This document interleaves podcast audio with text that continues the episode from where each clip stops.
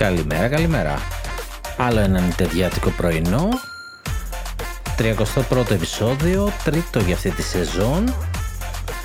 Και θα κάνω μια ανασκόπηση του τι παιχνιδιών πρόκειται να κυκλοφορήσουν, τις πληροφορίες που έχουμε, γιατί με το τελευταίο event μου φάνηκε ότι είναι κενός ο χρόνος, κάτι περίμενα παραπάνω, αλλά αλήθεια είναι γιατί το 21 είναι γεμάτο, έχει κάτι και μικρά κενάκια, αλλά από third party δεν έχουμε τελειώσει.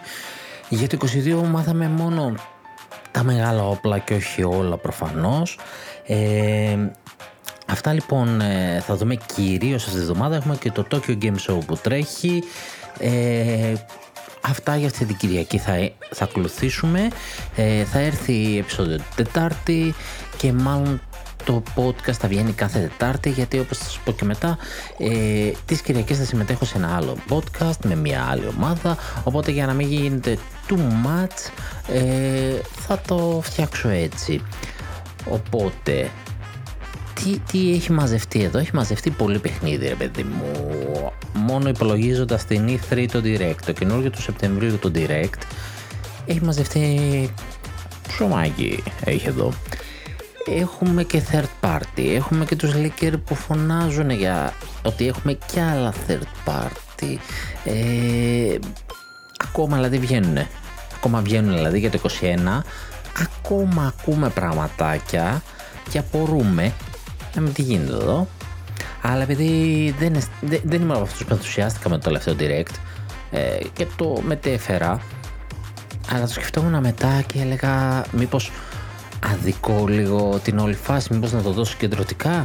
Έκατσα λοιπόν και τα έγραψα όλα μήνα, βαρέθηκα να γράφω, έχω γράψει εδώ 5 σελίδες και έχουν μαζευτεί παιχνίδια για το υπόλοιπο του 21 και ό,τι ξέρουμε για 22 και πέρα, και είναι πάρα πολύ πράγμα και είναι και ωραία πράγματα και απλά έτσι αισθάνθηκα ότι ήμουν άδικος. Οπότε θα κάνουμε μια μεγάλη ανασκόπηση εδώ σε αυτό το επεισόδιο. Θα δούμε 5 δισούλες από Game Show και γενικότερα τι ακούσαμε την εβδομάδα. Την Τετάρτη επανέλθω με ένα ειδικό επεισόδιο και μετά μάλλον κάθε Τετάρτη θα είναι το podcast. Θα σας το ξαναπώ στο τέλος. Αν κάτι ακούτε να επαναλαμβάνετε, αυτό το πρώτο κομμάτι εδώ που ακούτε αυτή τη στιγμή έχει ξαναγραφτεί για κάποιους που ξεκινήσαν ήδη και τα ακούνε, διότι για κάποιο λόγο αποφάσισε το πρόγραμμα καταγραφής ή ο ανόητος χειριστής του ξέχασε να πατήσει το record και μιλάει κάνα 5 λεπτό και δεν έχει γραφτεί τίποτα. Οπότε για να το σώσω επανήλθα, ξαναπάτσα το record, δεν θυμάμαι τι άλλο είχα πει, αυτά είχα πει βασικά, και ξεκινάω την περιγραφή μου, την ανασκόπησή μου και τη φλιαρία μου επί περίπου καμιά ώρα. Υπομονή, τα χάπια σας και πάμε.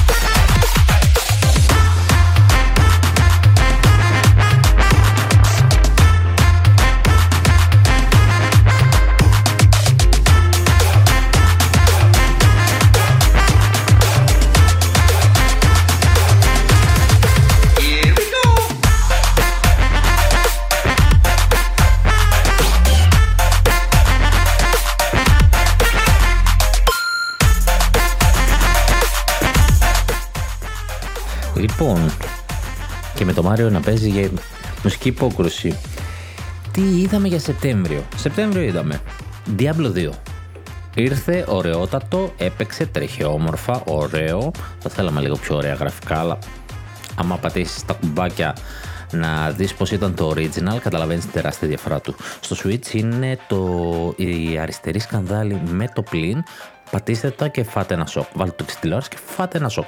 Εγώ εκεί που πήγα να ψιλοπαραπονεθώ για τα γραφικά του, ότι μήπως σήκωνε και άλλο και σήκωνε κι άλλο, είναι η αλήθεια. Βλέπεις το παλιό και λες ήδη πολλή δουλειά έπεσε. Diablo 2 λοιπόν, κάτι θεματάκια στο σερβερ, έχει πέσει με τα μούτρα η Blizzard να το διορθώσει. Κάποιοι συνεχίζουν να έχουν θέματα, εγώ δεν έτυχε να έχω κανένα θέμα. Ακούγονται από γύρω γνωστούς μου ότι ζοριζόντουσαν να μπουν στο σερβερ. Βασικά αυτό είναι κοινό, δεν είναι το Switch, έτσι, είναι σε όλες τις πλατφόρμες το ίδιο. Κατά τα άλλα όλα καλά, θα φτιαχτούν αυτά δεν είναι τίποτα.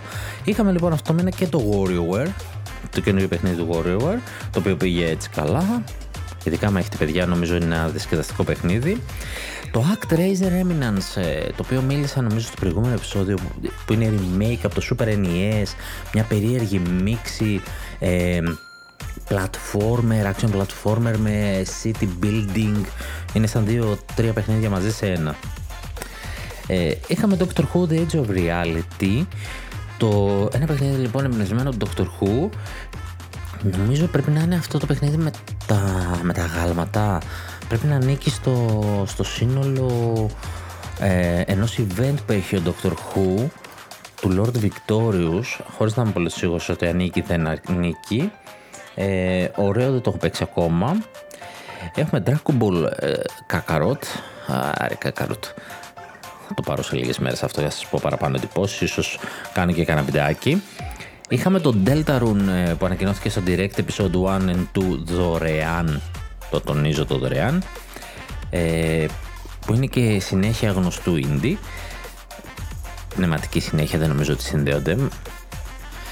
Μιλάμε για τη συνέχεια του γνωστού Undertale, όπου το Delta Rune είναι ένα αναγραμματισμός και μάλιστα αρχίσαν και τα αστεία ότι ξέρω και ποιο θα είναι ο τίτλος του τρίτου παιχνιδιού.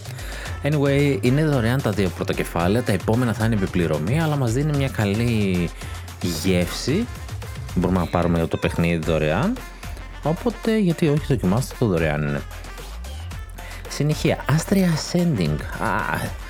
Λοιπόν, κυκλοφόρησε αυτό 30 Σεπτέμβρη τώρα τις πράλες. Είναι multi-platform, το έχει βάλει προσφάτως και το Game Pass στο Xbox, έπαιξα μία ωρίτσα, φαίνεται ωραίο και φαίνεται και να έχει βάθος στην εξέλιξη του χαρακτήρα. Έχει ένα μεγάλο skill tree στο job σου, έχεις 8 χαρακτήρες, 4 μπορούν να παίρνουν μέρος στη μάχη, πέφτει κάποιος στον αντικαθιστάς, λεπαιδιάζουν όλοι μαζί, ok. Και ο καθένας έχει διάφορες ικανότητες, παίζει πάρα πολύ το στοιχείο του elemental, τι στοιχείο χρησιμοποιείς ενάντια σε ποιον, αξίζει δηλαδή το weakness ή το resistance του, παίζει πάρα πολύ αυτό και ο καθένας ξεκινάει με ένα job, ξέρω εγώ, σου δίνει μια τύψη παράδειγμα με ασπίδα, αλλά Final Fantasy Fire Emblem, και σου λέει αυτή είναι στο job captain και έχει ένα skill tree μεγάλο και έχει επιλογές να πάρει άλλα 4 jobs, ας πούμε, να εξελιχθεί από captain. Άρα δεν είναι μεγάλη παραμετροποίηση στο πως μπορείς να φτιάξεις τον κάθε χαρακτήρα. Δεν έχω προλάβει παραπάνω, μια ωρίτσα έπαιξα, λίγο εισαγωγή, πρώτες αποστολές, όμορφο στην τηλεόραση μέσω Xbox, εγώ προσωπικά το έπαιξα. It's okay, ωραίο, νομίζω αξίζει, θα επανέλθω με περισσότερες πληροφορίες. Επόμενη κυκλοφορία για το Σεπτέμβριο είναι το Sonic Colors, με τα γνωστά προβληματάκια που είχε, τα οποία λογικά πατσαρίστηκαν. Βέβαια τα περισσότερα είχαν να κάνουν με χρήση του παιχνιδιού σε emulator, που έβγαζε κάποια γραφικά τα οποία μπορούσε να πάθει και επιληψία. Αλλά εντάξει, καλά τα ψέματα, κάτι που είχα πει εξ αρχής όταν ανακοινώθηκε, είχε πει ότι θα τρέχει στα 30 frames και η ερώτηση ήταν, θα τρέχει στα 30 frames καρφί, θα παίζει 2-3 frames πάνω κάτω, και έπαιζε, είναι η αλήθεια. Το Eastward κυκλοφόρησε αυτό το μήνα, ένα φοβερό indie παιχνίδι σε post-apocalyptic σκηνικό. Όσοι το έχουν παίξει, όσοι έχουν μιλήσει, όσοι έχουν κάνει ένα review, έχουν κατενθουσιαστεί. Ένα πολύ ωραίο περιβάλλον σε 16-bit γραφικά. Δεν έχω προκόψει ακόμα να το πάρω, να πω την αλήθεια, και είναι στα άμεσα σχέδιά μου. Πάρα πολύ καλά λόγια από όλους. Φαίνεται μια πολύ καλή κυκλοφορία στα indie. Αυτά τα όμορφα indie που στο Switch πάνε πάρα πολύ καλά. Επίσης αυτό το μήνα βγήκε και Darksiders 3 στο Switch, Castlevania Collection που δόθηκε κατά τη διάρκεια του event. Είχαμε και διάφορες δηλώσεις Konami τύπου να δούμε καινούργια παιχνίδια στο υπάρχον franchise, αλλά αγοράστηκε τίποτα, πέταξε εκεί το μπαλάκι. Παράλληλα ξεκίνησε ένα διαγωνισμό για indie developers να πάρουν όποιο από τα franchise τις θέλουν, ξέρω εγώ και το Castlevania παράδειγμα, για να φτιάξουν ένα παιχνίδι. Και έχει χρηματικό έπαθλο και φυσικά προώθηση του παιχνιδιού, να το βγάλει κανονικά δηλαδή η Konami, να το προωθήσει, να του κάνει διαφήμιση και όλα τα σχετικά. Έξυπνη κίνηση εν μέρει, λίγο ύπουλη αλλά έξυπνη, να δώσει ευκαιρία και καλά σε developers. Βέβαια απ' την άλλη να μην βάλει το χεράκι της και κουνήσει τον απαυτούλη της να κάνει τίποτα, αλλά οκ. Η αλήθεια είναι δεν πάει πολύ καλά η Konami τώρα, έχει βγάλει και το eFootball που όλο και θα είδατε καμιά εικόνα, και έχει πέσει η συμμετοχή της πάρα πολύ, στηρίζεται και στο νέο Yu-Gi-Oh! Το online, το έχω γραμμένο αυτό, λοιπόν πρέπει να το έχω γραμμένο πιο κάτω, άλλη ιστορία αυτή της Konami τώρα. Λοιπόν, τι άλλο βγήκε, το Forgotten City. Βγήκε η πουλά την ημέρα του Direct, λίγο πριν το Direct, σε cloud μορφή. Σε cloud. Οκ, θα μου πεις ήτανε μοντάκι του Elder Scrolls, ίσως έχει γραφικάρες, μάλλον έχει. Ωραίο παιχνίδι φαίνεται. Αυτό που με ανησυχεί είναι ότι βλέπω ότι είναι 7-8 ώρες παιχνίδι για 30 ευρώ και cloud, δηλαδή αρχίζεις με ζορίζεις λίγο. Σαν με λες πάρ' το σε άλλη κονσόλα ρε φίλε, δεν αξίζει. Σε λίγο είναι και adventure, σε λίγο θα πέσει, θα κάνει την πρώτη του έκπτωση σε κάνα 2 μήνες, θα το πάρουμε και μισό τιμής πιθανότατα, αλλά και ένα 20 πάλι είναι γαμό. Τώρα στο Switch με cloud, άντε εγώ πέσει έχω τη σύνδεση, μπορώ να το στηρίξω, να το παίξω, αλλά λες γιατί, άμα μπορώ να το πάρω κανονικά σε άλλη κονσόλα. Οκ, ήταν λίγο περίεργη, ψυχολόγητη, βαριόντουσαν να κάνουν τη δουλειά, δεν ξέρω. Blood Rain Betrayal επανέρχεται και αυτό μες στο μήνα βγήκε. Side-scroller platformer νομίζω είναι. Έχουν ανακοινωθεί και τα Blood Rain ότι θα έρθουν σε remaster και στο Switch, περιμένουμε. Hot Wheels Unleashed αυτό το μήνα, το Cruising Blast, το DLC του Binding of Isaac, το Repentance, τα Fighting Fantasy Legends, τα οποία είναι τύπου D&D, τέτοια κατάσταση, βασικά είναι book adventure, πολύ ωραία. Υπήρχε και άλλη μια εφαρμογή από αυτού στα Fantasy Legends, ας τα πούμε επιτραπέζια, εκεί εγώ τα κατατάσω, και υπήρχε και άλλη μια εφαρμογή λοιπόν που ήταν από τα κινητά και την κάνανε port στο Switch. Τώρα έρχεται και το Fighting Fantasy Legends, το οποίο νομίζω είναι αυτό το οποίο το προηγούμενο είχε 3 συγκεκριμένα βιβλία, αυτό νομίζω έχει πολύ περισσότερες περιπέτειες. Τέλος πάντων, έχω δοκιμάσει και τις δυο τις έχω παίξει σαν παιχνίδια στο Android, και ήταν πάρα πολύ ωραίες. Αξίζει να κάτσεις λίγο χαλαρά να παίξεις. Είχαμε τον Nexomon αυτό το μήνα, μιλάμε για το πρώτο Nexomon που έγινε port στο Switch, το οποίο είναι ψιλοεξαφανισμένο παιχνίδι, νομίζω ήταν Android only το πρώτο Nexomon και βγήκε το 2 που πέρασε σε όλες τις πλατφόρμες. Και έχουμε επίσης και Nino Kuni 2 αυτό το μήνα. Είχαμε ένα πολύ ωραίο παιχνίδι και αυτό, από πρώην αποκλειστικό του PlayStation 4. Ένα λίγο αφιλογόμενο παιχνίδι με την έννοια πια ότι είναι διαφορετικό από το 1. Όσοι παίξατε το 1, το 2 έχει πολύ city building ως βάση του, κρατάει πάνω κάτω την ίδια μάχη περίπου, αλλά έχει μέσα το city building στοιχείο που δεν άρεσε σε κάποιους, ότι είχε τόσο διαφοροποίηση στο gameplay, στο story, και ήταν ο λόγος που δεν πήγε καλά. Νομίζω ότι αξίζει μια καλή τιμούλα κιόλας, άμα πάνε και το ξεφτυλίσουν σαν το 1. Πήγαν, το ξεφτυλίζουν, το δίνουν και 10 και 12 ευρώ. Καλά, εντάξει, δεν θα πέσει τόσο τώρα στο κοντάκι, όχι ότι δεν αξίζει παραπάνω, δεν λέω αυτό. Αλλά ίσως όχι τα 60, το full price. Είναι ωραία παιχνίδια, ωραία γραφικά, why not.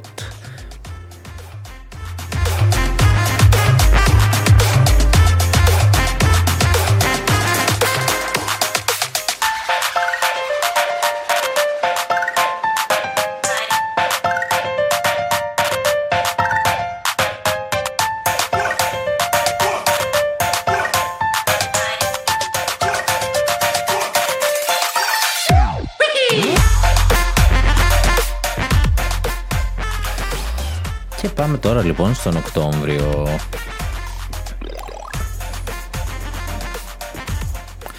Τι έχει λοιπόν αυτός ο μήνας? Έχει Guardians of the Galaxy, το καινούριο παιχνίδι λοιπόν στον κόσμο των Guardians, Cloud. Αυτό, ok, βγάζει νόημα να είναι Cloud. Το είδαμε στην E3, είδαμε ότι κυρίως ασχολούμαστε με τον Star-Lord. Λίγο πολύ έχουμε δει gameplay, οπότε εδώ έχουμε πληροφορίες. FIFA 22 έχει ο μήνας. FIFA 22, όπου είναι πάλι η legacy έκδοση του παιχνιδιού. Τουλάχιστον αυτή τη φορά τους έκοψε και μειώσαν την τιμή. Δεν είναι ένα full price παιχνίδι των 60 ευρώ, είναι 40 ευρώ Switch. Στο eShop τα physical δεν κοίταξα, γιατί νομίζω τα κατατάσσουν όλα μία τιμή, δεν ξέρω, να κάναν καμιά χαζομάρα.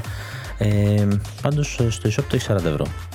Το Super Monkey Ball που είχε ανακοινωθεί, Tetris Connected, The Good Life, Mario Party Superstars, το νέο installment, νέο, με τα boards των παλαιότερων παιχνιδιών που διάλεξαν τα καλύτερα από εποχής κυρίως Nintendo 64, και φέρουν ένα νέο παιχνίδι λοιπόν για την οικογένεια. Το Metroid Dread που είναι σε λίγες μέρες, που έχει γίνει ο χαμός.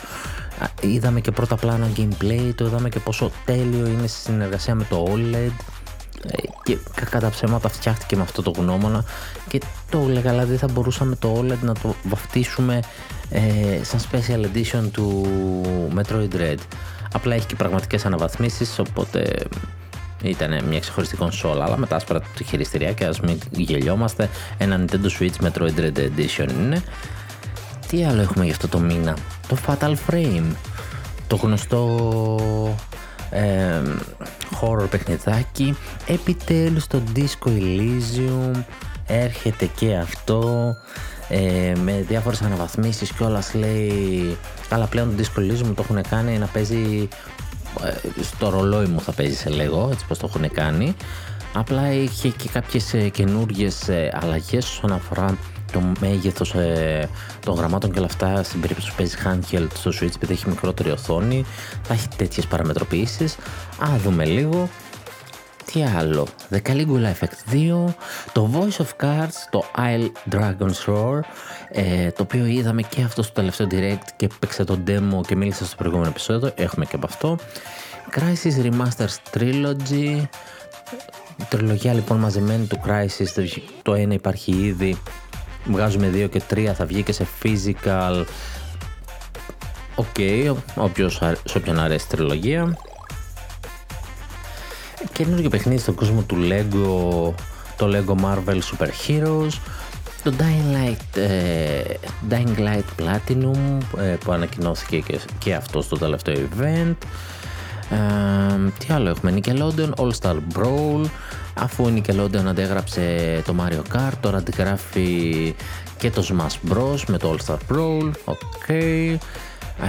Agatha Christie Hercule Poirot The First Cases, ένα νέο παιχνίδι από το Microids, νέο adventureάκι με περιπέτειες του Poirot, το οποίο δεν είναι εμπνευσμένο από κάποιο βιβλίο, αλλά μιλάει για τις πρώτες του υποθέσεις πριν γίνει γνωστός όσο ήταν νεαρός. Ένα λίγο διαφορετικό, και ελπίζω έχοντας και μια έτσι πιο μεγάλη ελευθερία στο story να ξεδίπλωσαν και λίγο το ταλέντο του Microids και να δούμε έναν ωραίο adventure τίτλο. Έχουμε τα Smurfs, τα στροφάκια, το Mission Belief, και άφησα τελευταίο το Doom and Destiny Worlds, το οποίο το πήρα χαμπάρι κατά λάθος στο eShop. Δεν είδα καμία πρόθεση. Λοιπόν, τι είναι το Doom and Destiny? Είναι ένα παιχνίδι το οποίο είναι και καλά κάποιοι παίκτες που κάθονται να παίξουν D&D, Dungeons and Dragons, ξαφνικά όλο αυτό μεταμορφώνεται σε ένα πραγματικό κόσμο, όπου ο καθένας έχει το ρόλο τον οποίο είχε. Ξέρω εγώ, ένας γίνεται μάγος, άλλος γίνεται μαχητής και αυτά. Άνθρωποι λοιπόν που καθίσαν να παίξουν σε ένα τραπέζι, ένα επιτραπέζιο, ξαφνικά βρίσκονται να ζουνε το επιτραπέζιο. Το οποίο σημαίνει ότι παίζεις ένα turn-based RPG εμπνευσμένο από D&D, αλλά με κάποιους χαρακτήρες που σπάνε και λίγο τέταρτο τοίχο, γιατί είναι πραγματικοί παίκτες που εγκλωβιστικά στο παιχνίδι και σχολιάζουν, και έχει πολύ ωραίες και αστείες ατάκες. Το Worlds λοιπόν πάει να τα ανοίξει λίγο αυτό, να δημιουργήσει νέους κόσμους, έχει ήδη ανακοινώσει και expansion pass, νομίζω έχει και open world χαρακτηριστικά, το είδα και ήμουν απλά θα το πάρω, δεν το συζητώ, θα το πάρω αυτό, θα πάει βιντεάκι, δεν με νοιάζει, ήταν Doom and Destiny, τέλος, θα το πάρω.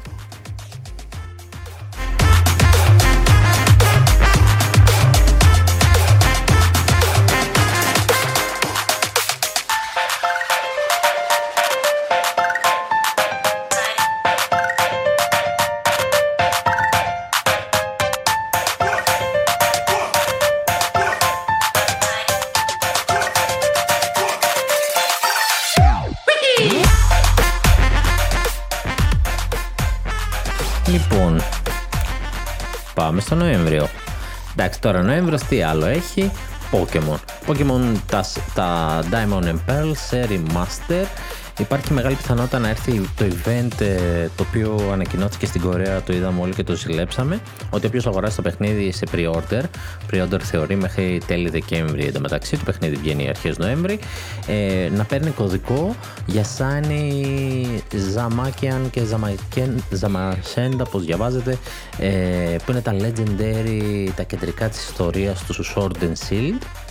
Να παίρνει λοιπόν κωδικό να πάρει τις shiny εκδόσεις τους, τις σπάνιες εκδόσεις του, που φαντάζομαι ότι θα είναι και λίγο πιο τούμπανο από ό,τι βλέπω στο σχέδιο, δεν είναι απλά shiny, πρέπει να είναι τελείως διαφοροποιημένα, και αυτό είχε ανακοινωθεί στην Κορέα και υπάρχει και φήμη ότι δεν θα μείνει στην Κορέα, οπότε ανάλογα την έκδοση που θα πάρεις μάλλον θα παίρνεις κωδικό και θα εξαργυρώνεις το προηγούμενο σου Pokemon παιχνίδι, υπάρχει αυτή η φημολογία.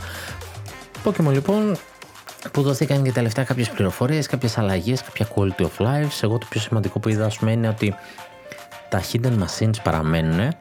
Μιλάμε για εκείνες κινήσεις που υποχρεωτικά μάθανε σε κάποια Pokemon σου για να μπορείς να περιηγηθείς στον κόσμο, γιατί έπρεπε να σερφάρεις στο νερό, να κόψεις δέντρα και. Τα οποία όμως πλέον υπάρχουν, αλλά υπάρχουν στη συσκευή που κουβαλάς το Pokédex σου, ας πούμε, και τα χρησιμοποιείς από εκεί πέρα χωρίς να καταλαμβάνει χώρο από μία από τις 4 διαθέσιμες κινήσεις που έχει ένα Pokemon. Οκ, ναι, εντάξει, ευχαριστούμε. Προφανώς φτάνει πια με αυτό το θέμα. Τα νέα παιχνίδια Pokemon το είχαν εξαλείψει ευτυχώς, και ευτυχώς και τώρα στο remake το σκεφτήκανε και δεν κάναν το ίδιο λάθος. Τώρα, Just Dance 2022. Έχουμε και αυτό. Έχει και fans και αυτό, τι να κάνουμε. Beyond Steel Sky, Shin Megami Tensei 5. Ωραίο παιχνίδι και αυτό must buy για μένα. Έχει δώσει πάρα πολύ υλικό και αυτό, όπως και το Metroid Dread, δίνει κάθε εβδομάδα, δίνει και από ένα sneak peek από το παιχνίδι. Star Wars KOTOR, το The Knights of the Old Republic, δηλαδή ολόκληρο. Το είπα και στο προηγούμενο επεισόδιο που ανακοινώθηκε στο Direct ότι το PlayStation 5 παίρνει το remaster του KOTOR όταν το πάρει. Εμείς παίρνουμε το κλασικό και είχαμε και θέμα στο KOTOR, δεν ήταν το θέμα με το μέγεθος. Φτηνό παιχνίδι, μπορούσε να το πάρεις και να ζήσεις λίγο ξανά τις θυμές του KOTOR, αλλά έδειχνε 16 γίγα μέγεθος που θέλω να πιστεύω ότι απλά είναι ένα λάθος, το οποίο θα διορθωθεί, ότι είναι κάποια έκδοση που βλέπει τη σελίδα της Nintendo, κάποια developer έκδοση που έχει μεγαλύτερο χώρο και θα διορθωθεί, γιατί δεν έχει νόημα. 4 GB έχει σε όλες τις συσκευές, στο PC, στο Android, δεν μπορείτε 16 να έρθει στο Switch, εκτός να μας φέρει μερικά αναβαθμένα γραφικά από το Remaster που ετοιμάζουν, που δεν νομίζω. Έχουμε το Blue Reflection, έχουμε το World War Z, το Farming Simulator 22, υπάρχει ακόμα αυτό, ναι. Το παιχνίδι της Nerf, το Nerf Legends, έρχεται το δεύτερο μέρος του DLC του Hyrule Wars Age of Calamity, το οποίο θα επικεντρωθεί πιο πολύ σε story παρά σε προσθήκες, θα έχει και προσθήκες χαρακτήρων, αλλά θα επικεντρωθεί πιο πολύ το κομμάτι του θα είναι ιστορία, θα είναι αποστολές. Επίσης τον Νοέμβριο έρχονται Nintendo 64, Sega Genesis, τέλη Οκτώβρη είπανε θα ανακοινωθούν οι λεπτομέρειες του πόσο θα πληρώσεις και όλα αυτά, οπότε υποθέτω το απαλλαγώ στο Νοέμβριο. Okay. Και τι άλλο έχουμε? Έχουμε και από hardware το The Legend of Zelda Game Watch. Είναι και αυτό για τον Νοέμβριο. Ωραίο φαίνεται, πολύ καλύτερη συλλογή παιχνιδιών από ότι το Mario. είναι πιο πιθανό να πάρω κάτι τέτοιο. Καλά, είναι και Zelda. Φυσικά είναι πιο πιθανό να το πάρω το Mario εγώ. Αλλά πολύ πιο ωραίες συλλογή. Πιο value. Αυτά για τον Νοέμβριο.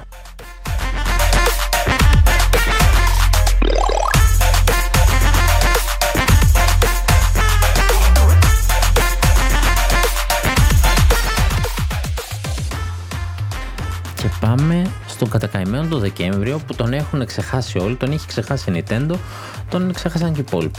Η Nintendo εδώ έχει βάλει ένα Advance Wars, το 1 και 2 το remaster που έχει ετοιμάσει. Έχουμε το Soul Cresta, ένα παιχνίδι της Platinum, το οποίο είναι αυτά τα κλασικά δεξιά αριστερά, το διαστημόπλοιο σου και πυροβολείς εχθρούς, το οποίο φτιάχτηκε, ήτανε πρωτοπριλιάτικη φάρσα της Platinum πρόπερση, πιο πριν, και τελικά το έδωσε. Το ξανάπεσε πρωταπριλιά και τους είπε όχι, το βγάζω το Soul Cresta, μην ψαρώνετε εδώ.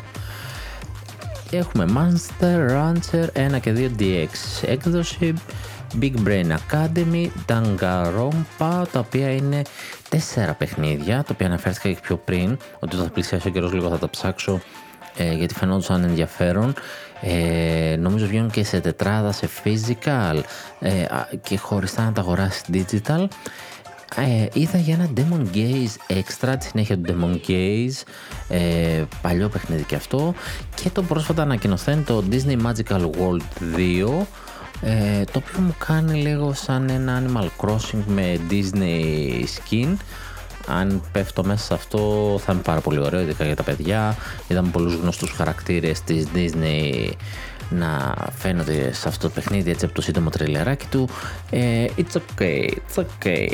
Τώρα, αυτά ήταν ο Δεκέμβριος. Τίποτα, δεν είναι ξεχασμένος. Αλλά έχουμε και μια λίστα παιχνιδιών που έχουν ανακοινωθεί για το 2021 και δεν έχουν δοθεί ημερομηνίες.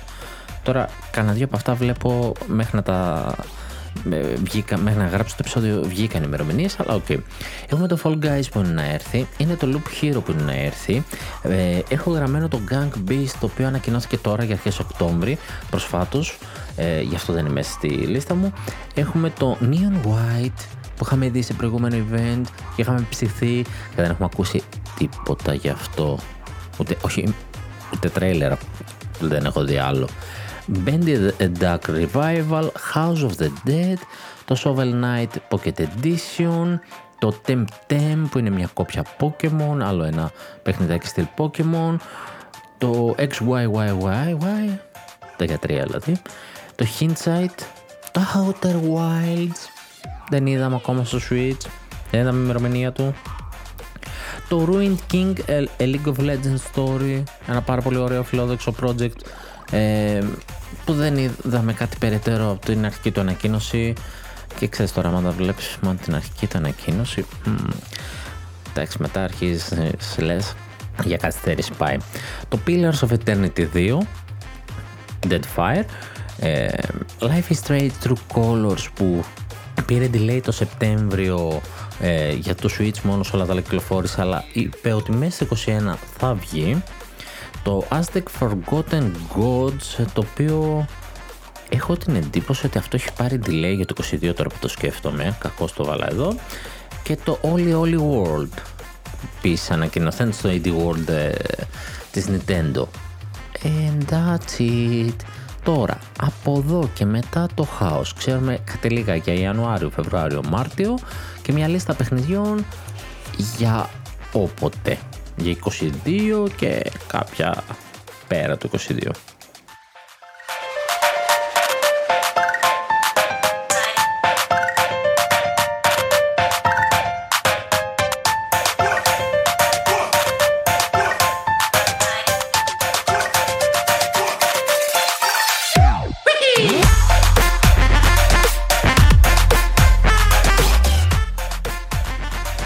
Μέχρι το τέλος του 21 δεν πρόσθεσα για το νέο παιχνίδι του Yu-Gi-Oh! Που είπα πριν, το Master Duel, το οποίο λέει Winter 21, άρα Winter 21 Δεκέμβριος, δεν ξέρω, το λένε έτσι αμερικάνικα, αν πιάνει κανονικά το χειμώνα, Ιανουάριο, Φεβρουάριο, το οποίο βγήκε παντού η ανακοίνωση ότι τελικά θα έρθει νωρίτερα από ό,τι πιστεύαμε. Θα έρθει το χειμώνα. Ναι, αλλά αυτό για φθινόπωρο δεν είχε ανακοινωθεί αρχικά. Τι νωρίτερα. Για μένα είναι καθυστέρηση. Εγώ το περιμέναμε στον Οκτώβριο να βγει. Ξαφνικά λένε όλοι νωρίτερα από ό,τι περιμέναμε χειμώνα. Ρε παιδιά, για Οκτώβριο ήταν αυτό. Τέλος πάντων, μιλάμε για το online κομμάτι του trading card game του Yu-Gi-Oh! Το original trading card game. Από εκεί θα βγάλει λεφτά η Konami, γιατί μέχρι στιγμής δεν βλέπω να κινείται. Πάει λοιπόν για χειμώνα, Δεκέμβρη και μετά.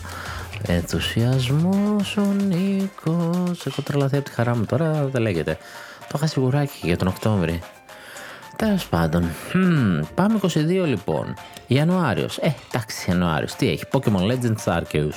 Έχει ανακοινωθεί και το Gunvolt Chronicles Luminous Adventure Geotex 2. Για όποιον ξέρει τι είναι αυτό, για τους Ιάπωνες φαντάζομαι. Φεβρουάριο έχουμε Dying Light 2, το οποίο θα είναι Cloud Ecstasy, το Life is Strange, το Collection, το Evil Dead και το Vampire the Masquerade, το Swan Song. Άλλο ένα text-based adventure. Αυτά ξέρουμε μέχρι στιγμής. Μάρτιο έχουμε το Triangle Strategy, έχουμε το Room Factory 5 και το Midnight Suns. Έχουμε ένα Μάρτιο δυνατό ήδη. Έτσι, μιλάμε για το Triangle Strategy που ήταν της Square Enix, το αντίστοιχο Octopath. Room Factory 5 που έχει το λαό του. Midnight Suns που είναι στη Marvel. Το παιχνίδι με ενθουσίασε πιο πολύ απ' όλα. Αντιφυράξεις τώρα που κάνει το XCOM. Εντάξει τώρα, εντάξει, αυτό είναι. Πες ότι το έχω πάρει. Πες ότι το έχω πάρει, δεν το έχω και δεν το ξέρεις. Τώρα έχουμε μια τεράστια λίστα του 22 χωρίς ημερομηνία. Ας ξεκινήσουμε να βγάλουμε εκτός τα προφανές. Birth of the Wild 2. Αυτό μάλλον πάει τέλη 22. Με πιθανότητα delay για αρχές 23. Έτσι, έχουμε ένα χρόνο γεμάτο ακόμα, οπότε καθίστε και χαλαρώστε. Σπλατουνάρα, Splatoon 3, το οποίο δείχνει να είναι ψιλοέτοιμο και να μην μας το λένε. Bayonetta 3 με πολύ άρωμα Platinum, καλά της Platinum είναι, αλλά και πολύ άρωμα Astral Chain.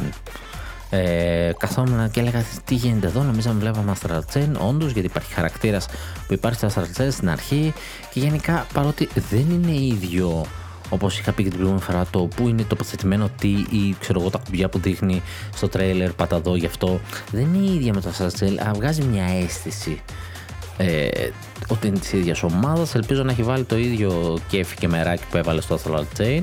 Ελπίζω να δούμε και καινούριο Astral Chain, είναι φοβερό παιχνίδι. Έχουμε το Mario Rapids Sparks of Hope, αυτό το συνοθέλεμα Mario από Mario Galaxy, και όχι μόνο, εντάξει, κακά τα ψέματα, ξανακοιτώντας το τρέιλερ και υπάρχουν ευθύς, πώς να το πω, αντιγραφή από το Guardians of the Galaxy. Έτσι πήρε το ότι έχουμε το Super Mario Galaxy στην ουσία μέσα σε αυτό το κόσμο που ήταν based, που είναι το Mario Rapids, και πήραμε και λίγο Guardians of the Galaxy και όλα αυτά.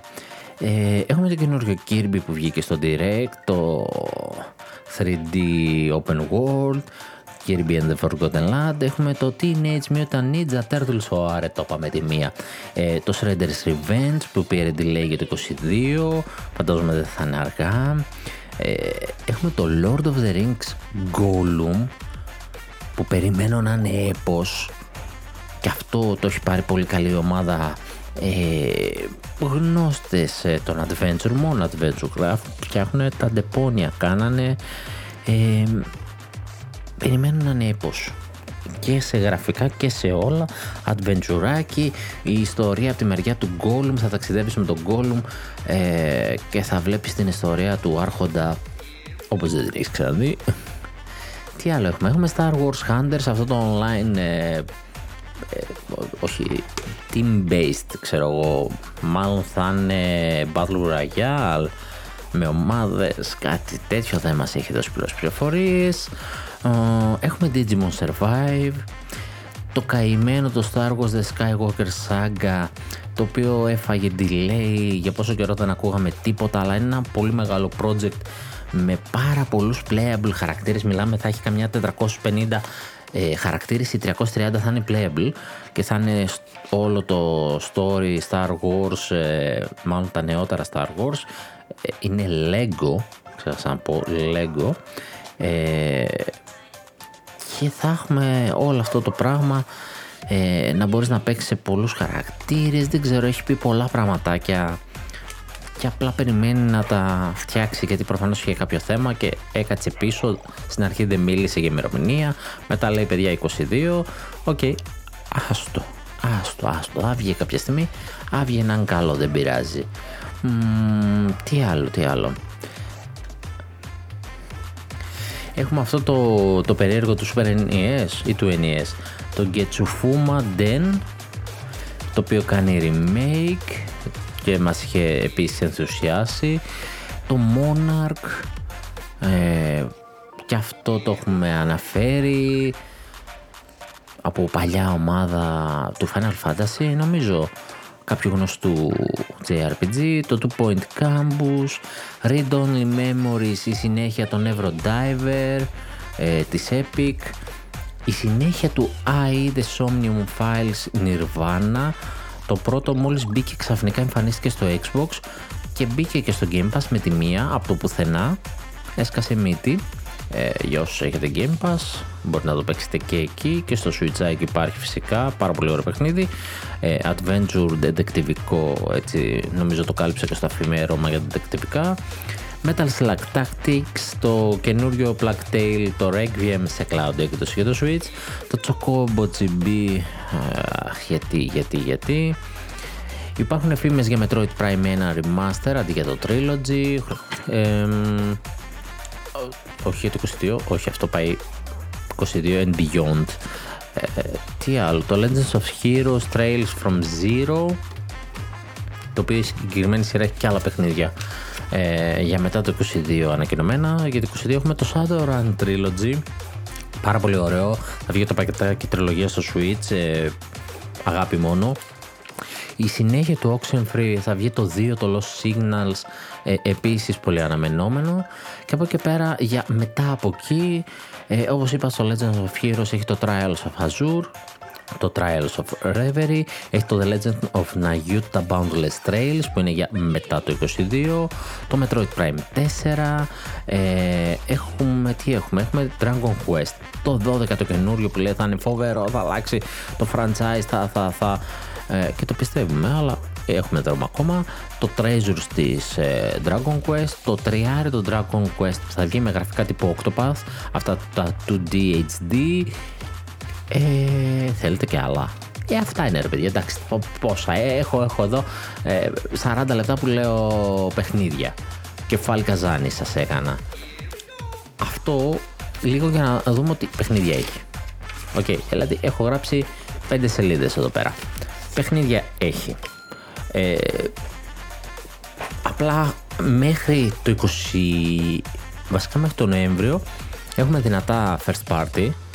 Το Δεκέμβριο έχουμε μόνο το Advance Wars και γενικά λίγο ο Δεκέμβριος φαίνεται άδειος, δεν ξέρω για ποιο λόγο, αν υπάρχει κάποιο σχέδιο ή όχι. Γενάρη ξέρουμε, Γενάρη, Φλεβάρη, Μάρτη από δυνατά επίσης παιχνίδια, και γενικά ξέρουμε μέσα στο 22 χωρίς ημερομηνία κάποιους επίσης δυνατούς τίτλους. Δεν έχουμε δηλαδή τη γενική εικόνα. Μάλλον εδώ πλέον το πάμε τρίμηνο. Το πάμε σιγά σιγά τις ανακοινώσεις, το παίζει save, όπως έχω ξανακάνει την υπόθεση. Απλά περίμενα, επειδή το τελευταίο direct είπε ότι θα επικεντρωθεί στο 21, στο τέλος του 21, χειμώνα 21, δεν πολύ επικεντρώθηκε. Δηλαδή πήραμε κάποιες γενικές πληροφορίες για το 22, μέχρι εκεί. Παρ' όλα αυτά, κακό ρόστερ παιχνιδιών? Όχι. Απλά εμένα οι μεγάλες μου αγάπες είναι τώρα Σεπτέμβριο, Οκτώβριο, άντε και λίγο Νοέμβρη, και με το νέο έτος ανυπομονώ μόνο για το καινούριο Pokemon. Όχι ότι για τα άλλα δεν ανυπομονώ, ότι δεν θα παίξω τίποτα, δεν θα πάρω τίποτα από αυτά. Και το Triangle Strategy και το Midnight Sun σίγουρα για το Μάρτιο. Και από τη λίστα που έχουμε χωρίς ημερομηνία για το 22, και από αυτά έχω πάρα πολλά που θέλω και περιμένω. Αλλά ξέρεις, δεν έχουμε εκείνα τα φοβερά first party. Έχουμε βέβαια τα καλύτερα first party να περιμένουμε. Breath of the Wild 2, Splatoon 3, Bayonetta 3, τα Mario Rabbids που δεν είναι first party αλλά αποκλειστικό θα είναι, Έχουμε κάποια πολύ δυνατά. Τώρα ενδιάμεσα πώς θα γεμίσει τα κενά θέλω να μάθω εν καιρό. Μέχρι στιγμής είμαστε δυνατά, πιστεύω. Και μάλιστα σε μια εποχή που ο ανταγωνισμός λίγο δυστυχώς ζορίζεται να βγάλει ότι όχι δεν έχει ωραία παιχνίδια, υπάρχουν τα προβλήματα με τις κονσόλες, τα προβλήματα της καθυστερήσης των παιχνιδιών, αυτά τα πλήρωσε η Nintendo, δεν ξέρει τι θα έχει από OLED διαθέσιμο από εδώ και πέρα, τα παιχνίδια δεν τα ανακοινώνει ημερομηνίες γιατί μπάτσε με τις ημερομηνίες και σου λέει αστό, βγάζουμε πρόγραμμα σιγά σιγά. Okay. Τώρα, αφού το τελείωσα και σας έκανα καζάνι το κεφάλι και αν είστε ακόμα εδώ, απλά θεωρούσα απαραίτητο να γίνει αυτή η σύνοψη. Δεν ξέρω βέβαια κατά πόσο είναι ωραία να την ακούτε μόνο, χωρίς να το έχετε αυτό να το βλέπετε τυχόν, πόσο κουραστικό μπορεί να ήταν, αλλά έχουμε και 2-3 νεάκια, τα οποία καλό είναι να τα πούμε τώρα. Και έχουμε... Έχουμε τον Bloomberg που μας είπε ότι τουλάχιστον 11 studios έχουν development kits να φτιάξουν παιχνίδια τα οποία είναι 4K. Boom. Παρότι η Nintendo έκανε οτιδήποτε, δηλαδή και στις πράξεις δεν είδαμε Switch Pro και αυτά, βλέπουμε ότι οι φήμες, και όχι μόνο φήμες, πάρα πολλοί μιλάνε την ύπαρξή τους. Κάτι υπάρχει. Τώρα, ήταν η Switch Pro περί καθυστέρηση, είναι η επόμενη γενιά. Είναι η επόμενη γενιά και ελπίζω θα είναι στην οικογένεια του Switch, θα είναι backwards compatible και το πιστεύω γιατί έχει χτίσει μια πολύ ωραία βιβλιοθήκη τώρα. Θα βάλει λίγο και τις συνδρομές τώρα για τις διάφορες κονσόλες και μάλλον θα το κρατήσει έτσι, εγώ πιστεύω, θα βγάλει μια καλή κονσόλα, θα την ονομάσει μάλλον νέα κονσόλα αλλά στην οικογένεια του Switch, κάτι φάση Xbox One με Xbox Series που είναι κάτι καινούριο, αλλά δεν πάμε να... Όποιος είχε πριν κονσόλα να μην έχει χάσει τίποτα, να συνεχίζει κανονικότατα να παίζει ή και ανάποδα να παίξει τα καινούρια, ίσως με... η Nintendo μάλλον θα βγάλει κάποια στιγμή αποκλειστικά για τη νέα κονσόλα. Τέλος πάντων αυτό είναι κάτι που ελπίζω γιατί και έχω μεγάλη βιβλιοθήκη στο Switch και γουστάρω το Switch και πολλοί κόσμος το γούσταρε και να φτιάξει μια τελείως διαφορετική κονσόλα δεν ξέρω αν είναι καλή ιδέα και να ξαναξεκινήσει την αρχή να βγάζει παιχνίδια. Δεν ξέρω αν προλαβαίνει κιόλας να δημιουργήσει τόσα παιχνίδια και τη νέα γενιά. Δεδομένου ότι έχει βγάλει μεγάλα κανόνια τώρα και αυτή τη γενιά. Λοιπόν, μία λοιπόν είναι αυτή η ανακοίνωση. Η Nintendo βγαίνει, τη διαψεύδει. Εντάξει, τώρα κάτι μας είπες. Η Nintendo τι θα έλεγε. Βγαίνει και η Zynga και το διαψεύει. Οκ. Okay. Βέβαια η Zynga μας κάνει το Star Wars Counter. Εντάξει, και αν έχεις 4K και αν δεν έχεις, δεν βγήκε κανένας μεγάλος developer να το πει. Ή και η Zynga. Δηλαδή να στο πει καμιά Square Enix, καμιά Ubisoft, ξέρεις εμείς δεν έχουμε πάρει για να αναπτύξουμε κάποιο παιχνίδι. Αυτό να το δώσει λίγο παραπάνω βάρος και να εύχεσαι να μην είναι αλήθεια. Τώρα αν η Zynga κάνει το Star Wars Counter ή όχι σε 4K που είναι και να βγει τώρα στα κοντά, δεν μας κάει. Παρόλα αυτά όμως, αρχίζουν και βγαίνουν στην επιφάνεια κάποιες πατέντες οι οποίες κατέθεσε η Nintendo τα προηγούμενα χρόνια και αρχίζουν και εμφανίζονται τώρα. Παράδειγμα, αυτό είναι Μάρτιος του 20 για upscale του παιχνιδιού, για τεχνολογία που κάνει upscale το παιχνίδι σε 4K ή ακόμα και 8K. Άρα έχει στο μυαλό του η εταιρεία με κάποιο τρόπο το παιχνίδι το οποίο έχει τώρα, με κάποιο hardware να το κάνει upscale ή με κάποια καινούρια συσκευή να κρατήσει το παιχνίδι που έχει και να το κάνει ένα upscale. Έχει τέτοια. Είδα όμως και μια άλλη πατέντα η οποία κατατέθηκε τον Νοέμβριο του 20 και η οποία μιλάει για το Quick Resume, το οποίο εδώ δείχνει λίγο δόντια Nintendo. Θα μου πεις πατέντες είναι. Μπορεί να βγαίνουν, να δοκιμάζουν πράγματα, να καταθέτουν πατέντες, το αν θα χρησιμοποιηθούν είναι άλλο θέμα, αλλά Nintendo ίσως θα χρησιμοποιηθούν. Πάντα ψάχνει ιδέες, αλλά συνήθως όταν κυκλοφορούν αυτά, μετά από λίγο τα βλέπουμε. Quick Resume λοιπόν. Quick Resume σημαίνει τελείως άλλη κονσόλα, διότι θέλει SSD. Δεν κάνεις Quick Resume τώρα με τη μνήμη που έχει μέσα το Switch, θες SSD.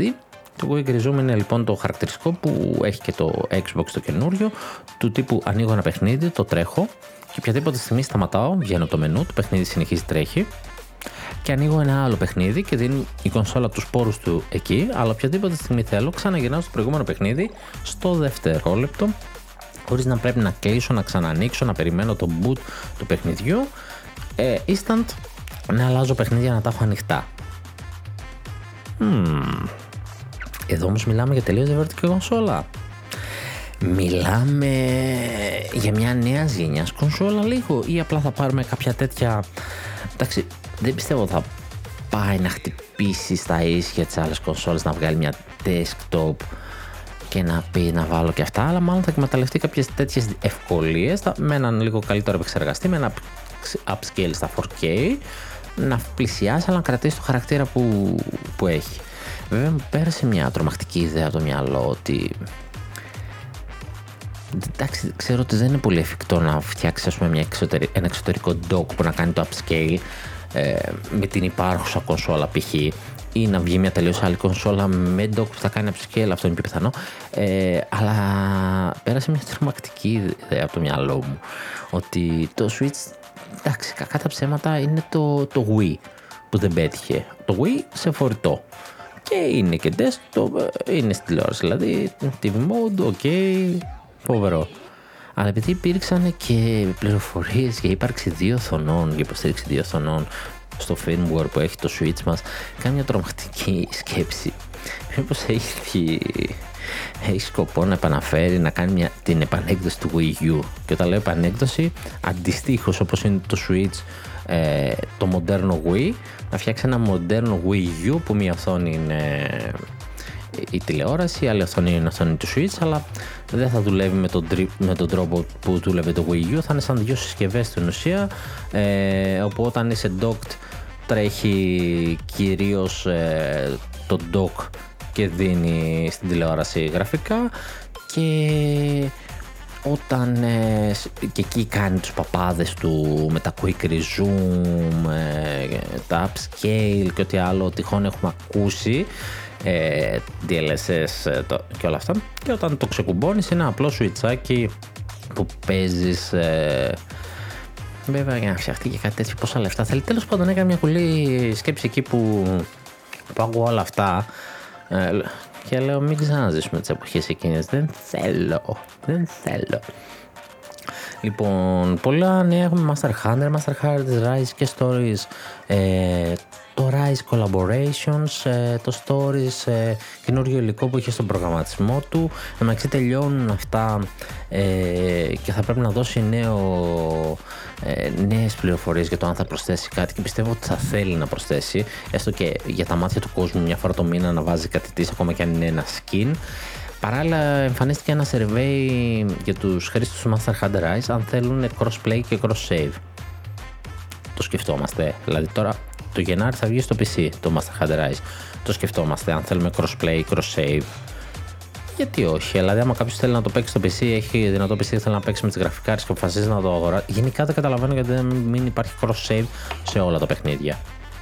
Έτσι, δηλαδή, έχω εγώ στο Switch πόσα παιχνίδια, και γιατί να μην μπορώ να τα παίξω τώρα. Ας πούμε, έπαιζα Astria Ascending στο Xbox μέσω Game Pass. Γιατί να μην μπορώ να γουστάρω να παίξω στο κρεβάτι μου handheld, να το αγοράσω στο Switch και να μεταφέρω το save. Το crossplay, εάν δεν δημιουργεί προβλήματα και ανισότητες, αλλά θα μου πεις συνεργάζονται, δεν είναι ανταγωνιστικό. Φυσικά να υπάρχει. Έχουμε υποσχεθεί τους πισάκιδες που κοροϊδεύανε και το Master Hunter Rise ότι δεν είναι αποκλειστικό παιχνίδι του Switch. Τους έχουμε υποσχεθεί, τους κουβαλήσουμε λίγο στην πλατούλα μας τώρα που θα μπουν και αυτοί στο παιχνίδι 9 μήνες μετά, πόσο είναι. Τους υποσχεθήκαμε, τους κουβαλήσουμε. Capcom, μετά ρωτάς αυτά. Επίσης δώστηκαν και λίγο παραπάνω πληροφορίες για το Sunbreak, το νέο DLC expansion βασικά, πρόκειται να κυκλοφορήσει το καλοκαίρι. Ο δράκος ο οποίος απεικονίζεται είναι ένας Elder Dragon, ok, προφανώς είναι ο Μαλζένο, αυτό είναι το όνομά του, αυτόν θα έχουμε να αντιμετωπίσουμε λοιπόν σαν κεντρική ιστορία για το καλοκαιράκι. Και επιστρέφουν και κάποια τέρατα παλιότερους τίτλους του Master Hunter, όπως το Shogun Senator, και αυτό θα χαράξει λίγο την πορεία του τώρα με πληροφορίες μέχρι το καλοκαίρι που θα κυκλοφορήσει. Θα μας δώσει και αυτό, το έχει πάει σε αυτό το στυλάκι Capcom, πουλήσει τα παιχνίδια τώρα στα μεγάλα της παιχνίδια, θα πουλήσει και τα expansion στο Rise δηλαδή και στο Resident Evil 8. Στο Stories μας έδωσε free update 5, φέρνει το Fatalis στο παιχνίδι, κάποιες καινούριες αποστολές, high difficulty co-op quest εκεί για το Fatalis, έδωσε δηλαδή λίγο υλικό για το online κομμάτι για όσους παραμένουν, για να παραμείνουν στο παιχνίδι. Καλό αυτό που κάνει, άλλωστε και το Stories το έχει φτιάξει με ένα τέτοιο τρόπο που μπορείς να ακολουθήσεις το ίδιο σκηνικό με το Rise, να κάτσεις να παίξεις, να πιάσεις τα τέρατα, να τα φτιάξεις, να φτιάξεις τα γονίδια τους, δηλαδή έχει μετά αν θες να κάνεις grinding και να παίξεις. Ένα άλλο παιχνιδάκι τώρα που δεν έδωσε free update είναι το Children of Morta, έδωσε ένα free update τώρα στο Switch για, και έρχεται καινούριο DLC επιπληρωμή αυτό, το Ancient Spirits. Πολύ ωραίο παιχνιδάκι, action RPG και roguelite έχει. Πάρα πολύ ωραίο παιχνίδι, δυστυχώς δεν του έδωσα το χρόνο που έπαιρνε, με κάψε το Hades, γιατί και αυτό έχει έτσι ένα ωραίο story που αξίζει να ασχοληθείς παραπάνω, ακόμα και να μην είσαι τόσο του roguelite.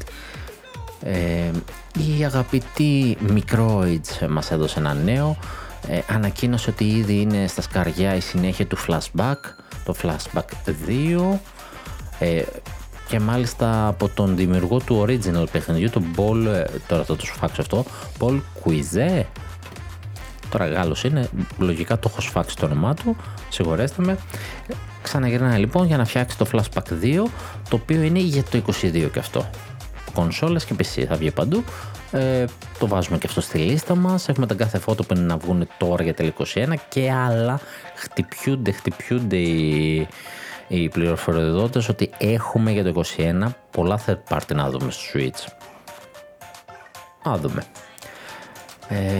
Ανακοινώθηκε και ξαφνικά και από την Atelier, η οποία η σειρά Atelier της Gast σαν developer και της Koei Tecmo σαν publisher, έχει 25 χρόνια, είναι όλας σε έκπτωση στο Switch αυτή τη στιγμή. Αν κάποιος δεν έχει πάρει τα Rise από τα πιο γνωστά και τα πιο mainstream, αλλά παίρνει ένα από το Mysterious Trilogy, το Sophie, το Atelier Sophie, και βγάζει το 2, Atelier Sophie 2 The Alchemist of Mysterious Dream, ανακοινώθηκε για PlayStation, Switch και PC. Το κοιτάω αυτό, το διαβάζω και είναι φάση σαν να λέει ναι, δεν σε παίζω Microsoft, δεν σε παίζω φασάρα, παντού εκτός από το Xbox. Και είναι για 24 Φεβρουαρίου του 22. Να. 24 στην Ιαπωνία, 25 στον παλαιό κόσμο. Από την NIS Αμέρικα, ορίστε, σας βρήκα και άλλη κυκλοφορία για το νέο έτος. Και η ατελείωτη φιλιαρία μου τέλος πιάνει τόπο, γιατί έχω καταφέρει να τα χωρέσω όλα αυτά σε ένα επεισόδιο. Έχουμε φτάσει τη μία ώρα. Λογικά 2-3 με βρίζουν τώρα και καμιά κατοσταριά απλά δεν ακούνε πλέον. Αλλά για να κλείσω.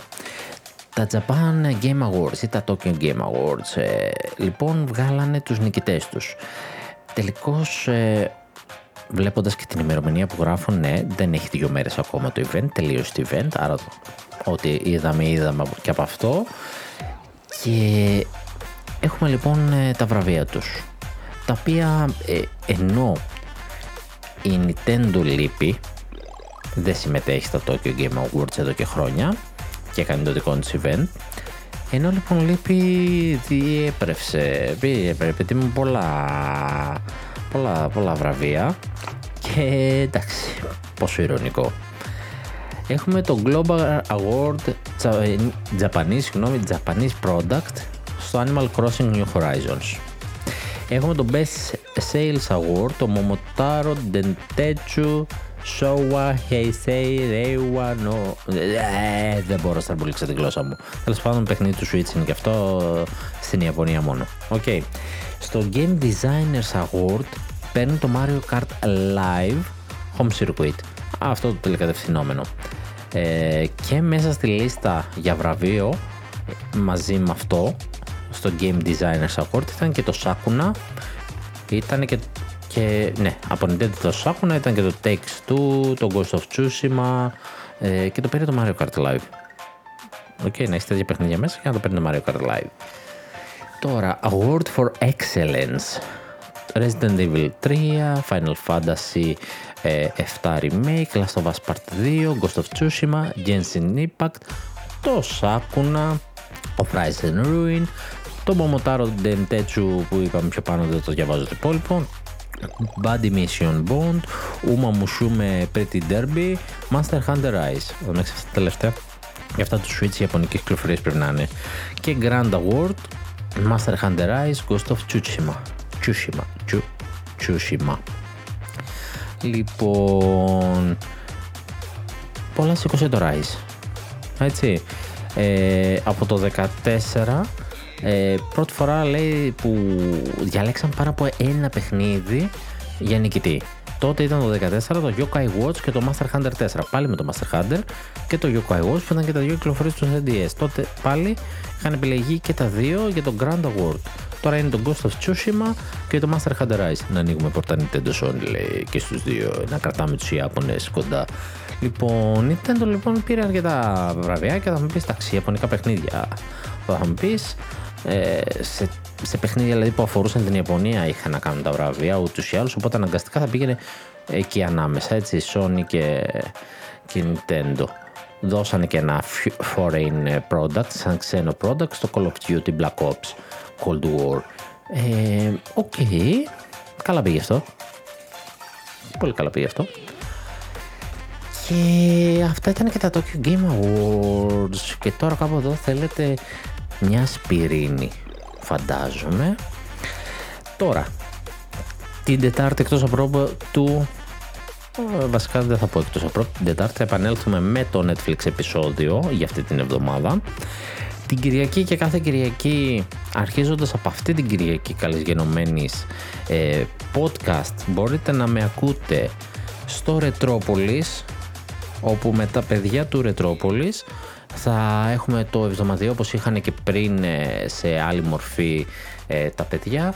Θα έχουμε τα νέα της εβδομάδας για όλες τις κονσόλες. Εγώ ως λογικό θα αναλάβω τη Nintendo, εντάξει, προφανές, ο καθένας θα αναλάβει μια κονσόλα, και θα έχουμε και το σχολιασμό, θα μπορούμε πλέον, γιατί θα είμαστε σίγουρα 4 άτομα, καμιά φορά μπορεί και παραπάνω, οπότε θα είναι πιο εύκολο να γίνει και σχολιασμός, θα ακούμε τα νέα όλων των κονσολών, κάποια ειδικά θέματα και ούτω καθεξής. Άρα κάποια βασικά θα τα καλύπτω εκεί και στο επεισόδιο θα τα πηγαίνω πιο εντάχει πιθανότατα, και θα μπορώ όμως να κάνω κάποια θεματάκια εξτραδάκια, κάποιες συζητήσεις, κάποιες αναλύσεις, κάτι της.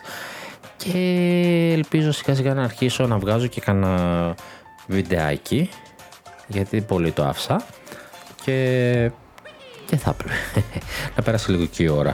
Έχω πολλά παιχνιδάκια στην άκρη που δεν έχω ακουμπήσει, τα οποία θα πάνε gameplay ολόκληρα σε βίντεο ή σε live, σκέφτομαι, δεν ξέρω live τώρα, δεν ξέρω να σηκώνει βασικά υπολογιστής μου, η σύνδεση μου σηκώνει, ο υπολογιστής μου κάνει κάτι νέα, γιατί είναι και πάνω από 10 χρόνια, αλλά έχω πολλά παιχνιδάκια που μικρά, που δεν δίνεται σημασία, γιατί όλα ακούτε για Master Hunter Rise, για το ένα, για το άλλο, για τις μεγάλες κυκλοφορίες, αλλά τα μικρότερα τι συμβαίνει. Και μάλιστα ένα πολύ αγαπημένο μου, το Dark Side Detective, το 2, η συνέχεια του το Adventure, το οποίο δεν έχω κουμπίσει, ενώ πήρα pre-order σχεδόν και δεν το έχω κουμπίσει, και είναι κάποιες ωρίτες παιχνίδι, το οποίο είναι φοβερό να το παίξουμε, να το δούμε gameplay, θα είναι διασκεδαστικό, όποιος θέλει να το γνωρίσει ή όποιος δεν θέλει να το γνωρίσει, αλλά κάνουμε λίγο χαβαλέ. Τέλος πάντων, έχω τέτοια παιχνιδάκια που μπορώ να δείξω σε βίντεο και έχω σκοπό να δείξω. Κάποια στιγμή, ελπιστώ, θα γίνει και αυτό. Αυτά λοιπόν για αυτή την εβδομάδα. Τα λέμε την Τετάρτη και μάλλον κάθε Τετάρτη, και όποιος θέλει εξτραδώσει Κυριακές στο Ρετρόπολης. Αυτά από μένα. Καλή εβδομάδα. Είμαι ο Νίκος, είναι το νητετιάτικο πρωινό. Γεια σας.